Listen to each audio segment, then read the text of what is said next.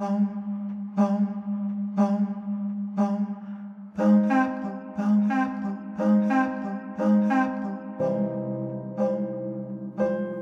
30, 1956 is a bright and smoky day in Los Angeles, or so I'll piece together later. From the moment I wake up, I am so focused I can only dimly register my surroundings. I have one job get to the Los Angeles Memorial Coliseum. For years, my life has been a vector, pointed directly at an event born 2,700 years earlier. For an athlete like myself, there's no greater achievement than the Olympics. No higher honor, no clearer test of one's worth. How do you get to the Olympics? You show up at the Coliseum. This glorious white art moderne monument competition. And you run faster than the other guys. Not all of them, Eight of us have made it to the 400 meter dash trials finals. And to advance to the Olympics, I just need to be in the top four.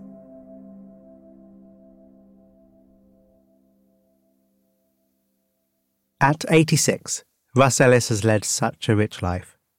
A celebrated sociologist at UC Berkeley, and then the vice chancellor there. The first full time African American instructor at the Claremont Colleges. A father, a grandfather, an accomplished painter and sculptor, and just last year he cut his first album. But for all that, a single minute some 65 years ago has haunted him to this day. In this episode of Meditative Story, Russ reflects on what might have been, that variety of thought that infects all of us at some point.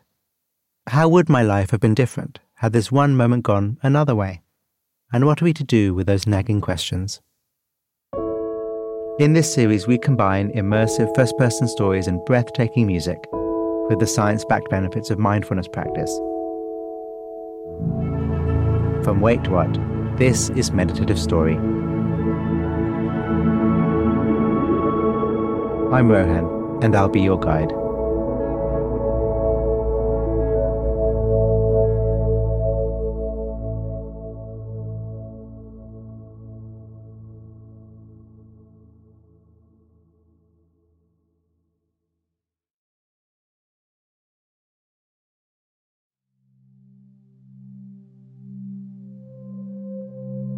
the body relaxed,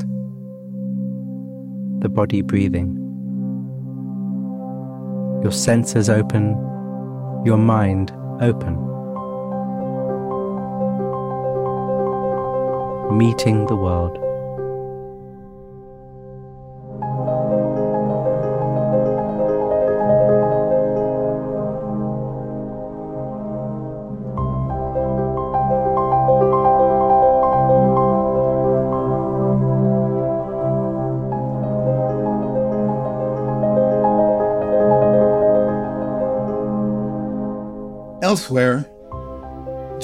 Is losing Stalingrad and Japan rolling through Burma. But my world is wind. It rips through the San Gorgonio Pass, howling over low scrub, whining across sun baked boulders, rattling the windows of the tiny, hot, lonesome room that will be mine for six unlikely years. It's the early 1940s. I am a city boy exiled from the city. My world turned upside down precisely as the world itself has turned upside down. One day, my mother took one last look at her life in Los Angeles, threw some clothes in a suitcase, and ran off to New York. It's just me and my father at that point. But then he's drafted, and it's just me. At six, I'm sent to a small farm in San Bernardino County, outside the parched, burgeoning steel town of Fontana.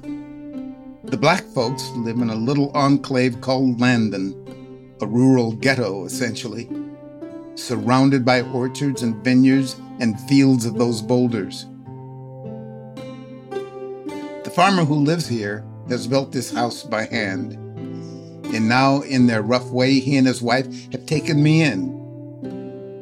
given me a room of my own in the shadow of Mount Baldy. Farm life is an adjustment. We raise what we eat corn, pigs, cows. Mistakes earn a whipping. Our heat comes from a wood stove, and going to the bathroom means walking to the outhouse. Once, in the middle of a dark, frigid night, walking down the dirt driveway, I had the singular human experience of stepping barefoot on a snake. Days are quiet. The clan is active in the surrounding community, but my existence is insular, given to fantasy. Mount Baldy looms to the northwest, and I populate every little cave with beings. Meanwhile, the wind. It's a constant presence, tearing over the arid plain, giving a low, unrelenting whistle to everything. One day, I'm walking along the road at the edge of our enclave of minty eucalyptus on my right and a broad, exposed plain to my left. This road is where that San Gorgonio wind blasts through. And as I'm walking, a particularly strong gust comes up from the east. For reasons unknown, because of instinct or chance, I start to run with it.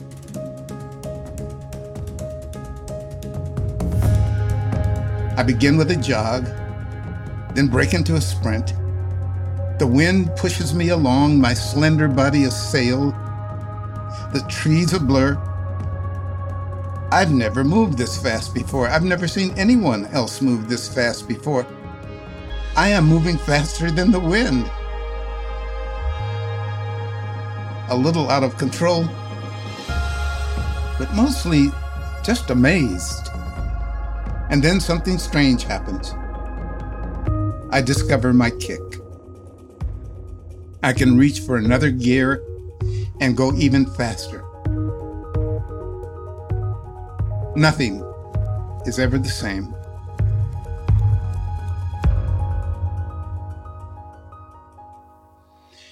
Years pass.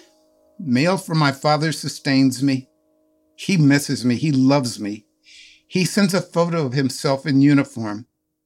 As far as I'm concerned, he is defeating the Axis forces single handedly. And then one morning in fourth grade, my world flips back over. Russell Ellis, my teacher announces, glancing toward the back of the room. Your father is here. My father and I move back to the city, and that speed of mine only grows. Gradually, I learn to harness it to channel that magic kick. It gives my life direction. Coaches notice me. Local papers notice me. In high school, I run the second fastest half mile in California. It's a heady time. The world is smitten with track and field. Hunched over their radios and sports sections, Mal Whitfield, Glenn Cunningham, Mel Patton, these are household names. When Roger Bannister shatters the four minute mile in 1954, Edison might as well have invented the light bulb all over again. Me, I'm making my way up a ladder. My speed wins me a full scholarship to UCLA, and with that comes more notice, comments from professors, attention from my fellow students. For a brief period, my magic kick and I are featured regularly in the Daily Bruin, it's not altogether healthy to have one's ego faded like this at such a formative age, but it's fun. My sophomore year, I returned home to compete in the legendary Compton Invitational, notching my best time ever. For a period, I'm officially the fastest quarter miler in the world. But I'm gunning for something far bigger. June 30, 1956 is a bright and smoky day in Los Angeles, or so I'll piece together later. From the moment I wake up, I am so focused I can only dimly register my surroundings. I have one job get to the Los Angeles Memorial Coliseum. For years, my life has been a vector, pointed directly at an event born 2,700 years earlier For an athlete like myself, there's no greater achievement than the Olympics, no higher honor, no clearer test of one's worth. How do you get to the Olympics? You show up at the Coliseum, this glorious white art moderne monument competition, and you run faster than the other guys. Not all of them. Eight of us had made it to the 400 meter dash trials finals, and to advance to the Olympics, I just need to be in the top four. I arrive at the Coliseum and head into the low, windowless locker room to put on my blue and gold UCLA shorts and shirt. Then I step outside into a roar. I'm used to crowds by now, but I've never seen anything like this. The stands are jammed with men, women, and children in bright clothing, shouting and waving their official programs. My father is up there with my stepmother. Amazingly, some of these people have come to see me, this kid from a windy farm who made good.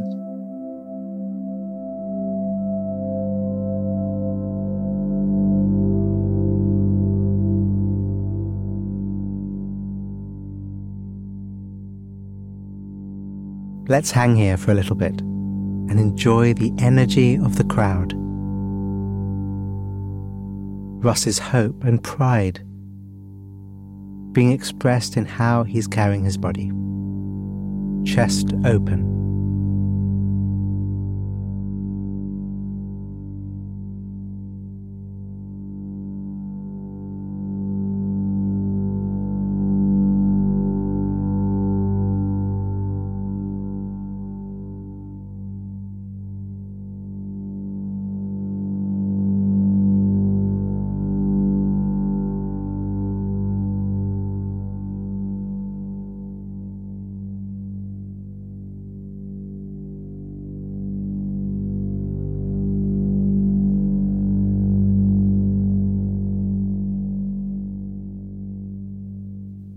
I am assigned lane four and make my way to the starting blocks. Fingers, my fingers. I always pay extra attention to the placement of my thumb and index finger on the gritty surface of the track, split at just the right angle. My left knee jutted forward under my chest, right leg stretched back, a coiled spring. Runners, take your marks. The roar in the stands draws to a tense hush. Get set. Every track I've ever circled has led to this one. Bang! A thin shot, and I'm gone. My legs are thunder, my feet lightning. Everything else blackness. My mind empties of everything but the lane before me. Number four is decent, a gently angled to manage, which means less energy needed to fight the turn. It also means you can't see who's behind you. How you parcel out your energy and speed and timing is up to you. Until the final seconds, it's a run, not a race. I come off the last turn and the stagger of the curve resolves itself. There are four runners ahead of me. Time to reach for my kick. I go down to find it, as I have so many times, as I learned back on the farm. But it's not there. Nothing is there. Or maybe the other guys have kicks too. The finish line approaches. My legs are about to split from my body. I give it everything. And then, like that, it's over. Fifth place. Run as fast as I'd hoped, and I'd be going to the Olympics. But I don't, and I'm not. In a fog, I descend into the locker room, change, and for the next 56 years, in the woods of Long Island, in the flats of Berkeley, in the clamor of family, in the halls of academia, but never again on a hot track aching for a gold medal. I live my life. Mine's a good one, as lives go. I go on to earn my doctorate in sociology at UCLA. I'd always been a natural sociologist. Being black in that era, my antennae were always up. After UCLA, I become the first full time African American professor at the Claremont Colleges in Southern California. From there, I become part of the founding of SUNY Old Westbury in New York. I begin teaching once a week at Yale. And then, when a new position opens up at Berkeley, I pounce becoming the first sociology professor within the vaunted Department of Architecture in 1970. How do people interact with their environments, and vice versa? I love the research, I love teaching, I love my colleagues, and when I'm made vice chancellor, I love that too, as much as you can love such a thing. I love the woman who becomes my wife, and when we become parents, I love my son and my daughter more than I knew possible. Youth may be searing, but the lessons that come later are the profound ones.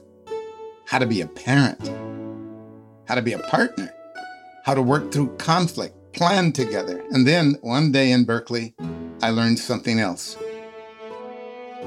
I am a failure. I'm tending the elephant garlic in my large sunsplash garden when the realization hits. The sensation is profound, almost mystical. I can only liken its intensity to the birth of my first child, when I felt a sudden gush of light in the form of water amidst a vast ocean, flooding me, pushing me towards some distant shore. Now, in a different way, I'm flooded all over this time with the specific sensation of not having utilized my body's potential. I was born a gazelle, but I did not live the life of a gazelle. Outwardly, I'm a success. A working class kid with a turbulent childhood who carved a path to a loving family and professional acclaim, but inside, I'm haunted. I could have done something, and I didn't. My failure at the Coliseum is a tattoo on my forehead that only I can see.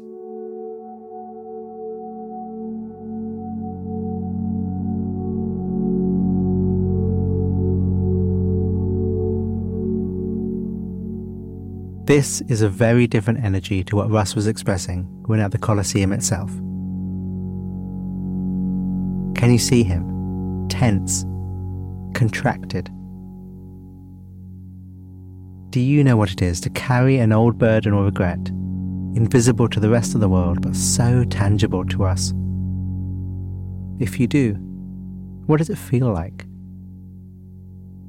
And let's see if we can hold it a little bit lighter, softening and opening the body.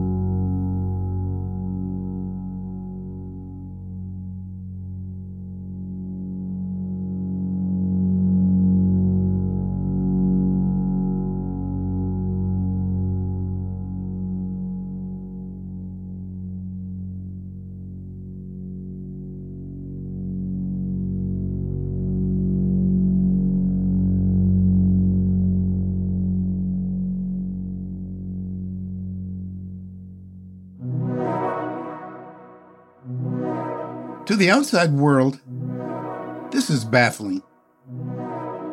One day in my 30s, I'm in my office at Berkeley, a grand book strewn room shaded by the boughs of a delicate eucalyptus outside the window. There's a knock on the door, and a colleague pops in.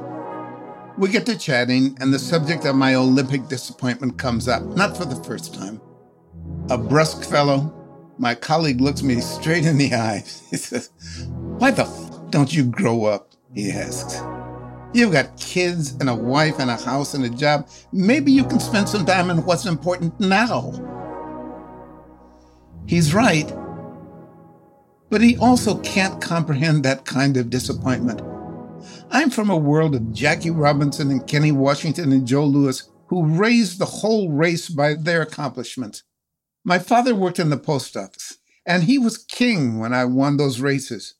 Hey, Russ, your boy Russ Jr. killed him. In the black community, athletic achievement was the thing that you could share with everybody else who was black. So it is that a single day, not even a day, less than a second, comes to loom over the thousands of days that followed, days that by rights should be eclipsing everything. My failure at the Coliseum becomes the defining feature of my otherwise happy being. The wound threads itself into the fabric of our family. Dad didn't make it to the Olympics, and that's very sad. Ironically, I counsel bereft students about this very fallacy all the time at Berkeley. Getting a B instead of an A isn't who you are, I tell them. It's just something that happened, an event. But my wisdom only flows outward. The world turns. After a wonderful career at Berkeley, I take an early retirement in my 60s. I reinvent myself once more, taking up stone carving, then bronze work, then metal. I move on to painting and have several shows. I'm a grandfather now. All new levels of joy. Maybe it's the joy that caused me at the age of 85 to start recording original songs. My kids, both musicians, helped me. I call my first album Songs from the Garden. You know how you get a song in your head sometimes? I now get whole orchestrated movements. One afternoon recently, because of my age, or perhaps quietude that COVID has brought, I find myself in a looking back mode. You know, taking stock. What did I just do? What was that? And that race, why did it have such staying power? The answer to this last one, partly timing. I was still in the oven, so to speak, when it happened, still forming those experiences stick. But at a deeper level, I suspect I'd stumbled upon a tangible embodiment of an often intangible feeling what might have been. Aren't we all plagued by that at some point? What might have been? The question isn't abstract or amorphous in my case. It's disturbingly quantifiable. That's what a race is a quantifiable fork in the road run a little faster, and my life, the full trajectory of my existence, would have been different. But of course, the trouble with what might have been is that it blinds you to what is. That day at the Coliseum was a loss. That much is true. But what if it was a gift as well? When I stopped gunning single mindedly for the Olympics all those years back, I slipped, chastened into a life of peregrination. I wandered the landscape, finding joy here and there, never biting down hard on any one thing. A professor, an administrator, an artist, a singer, a partner, a father. For so long, I thought this peregrination was my great penance. Now, replaying the footage, yet another dry summer giving way to another smoky fall, I see it in a new light. It is my great life.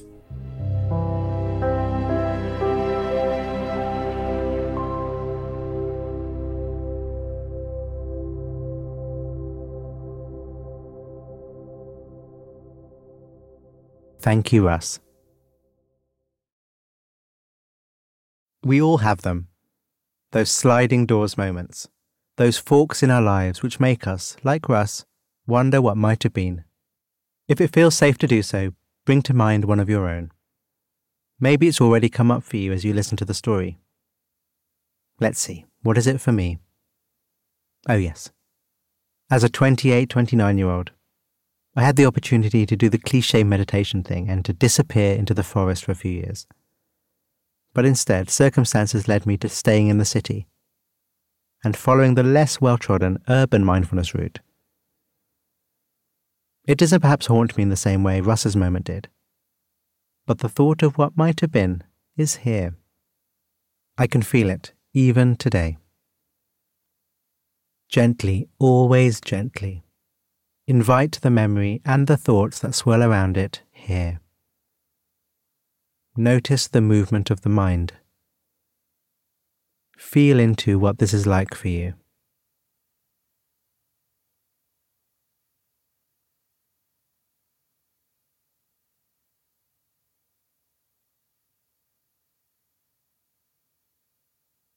As a young meditator, I did a lot of striving. Sometimes it's called efforting, which is a good visceral way of describing the energy I was putting into my practice. Working so hard to achieve. The idea of meditation being goal oriented might sound odd to some of you. There's a more popular cultural idea of meditation being super chill, and hey, let's go with the flow. But in traditional meditation, there's absolutely a culture of achievement and attainment. There are totally the equivalent of Olympics qualifying times. And I know what the hurt of missing out feels like.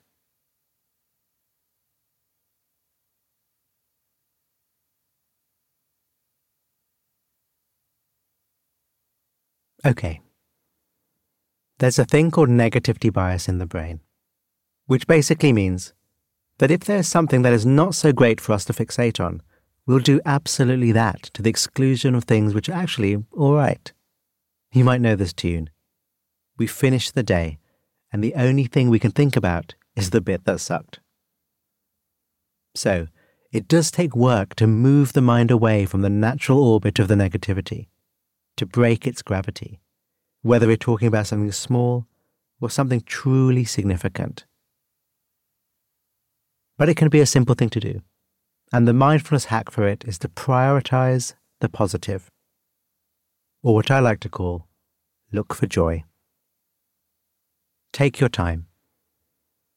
There will be something in your experience right now that's actually quite nice. The touch of the air on your skin, the warmth of your clothes on your body.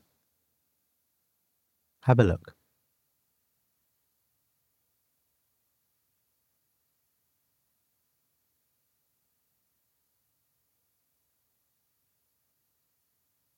It might not be something fancy.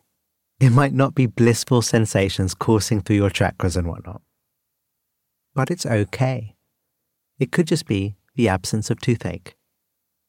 It could just be calm. It could just be the smile that comes with your favorite memory from Russ's story.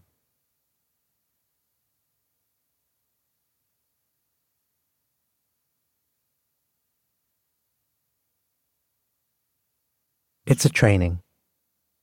And for me now, many years later, if there is something worth efforting for, it's the ability to drop into the lovely on demand. So valuable, so nourishing.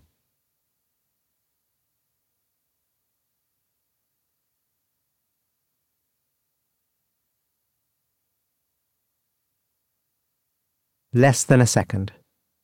A splinter of time that became a mountain for us a short time, but also a long one. Part of me is sad that he held it so tightly. But I also know that the energy of that failure sparked the wider generosity, creativity, and impact of his life. So thank you, Russ. And you. You stay safe and well, okay?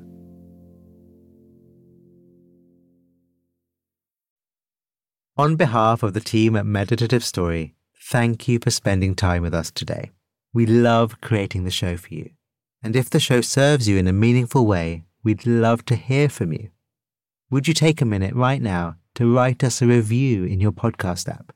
When you leave a review, it really inspires our team, and we're a group who derives so much energy from understanding how meditative story impacts you.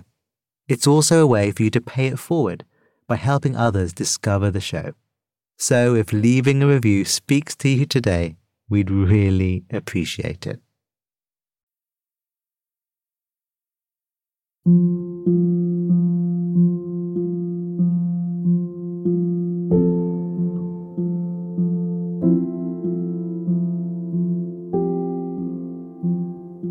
Meditative Story is a Wait What original. Our executive producers are Deron Triff June Cohen, and Mary Beth Kirchner. The series is produced by Dorothy Abrams. Original music and sound design by Ryan Holladay. Chris Colin is our head writer, with scriptwriters Peter Kirkley, Florence Williams, Jess Winfield, Hannah Brencher, Belle Shea, and Andrew Rincon. Technical support from Robin Wise. Mixing and mastering by Brian Pugh. Special thanks to Emily McManus, Christina Gonzalez, Anna Pizzino, Ben Richardson, Sarah Tartar, Kelsey Capitano, Tim Cronin, Colin Howarth, Charlie Menezes, and Adam Heiner. And I'm Rohan Gunatillake, creator of the Buddhify Meditation app, and your host. Visit meditativestory.com to find the transcript for this episode.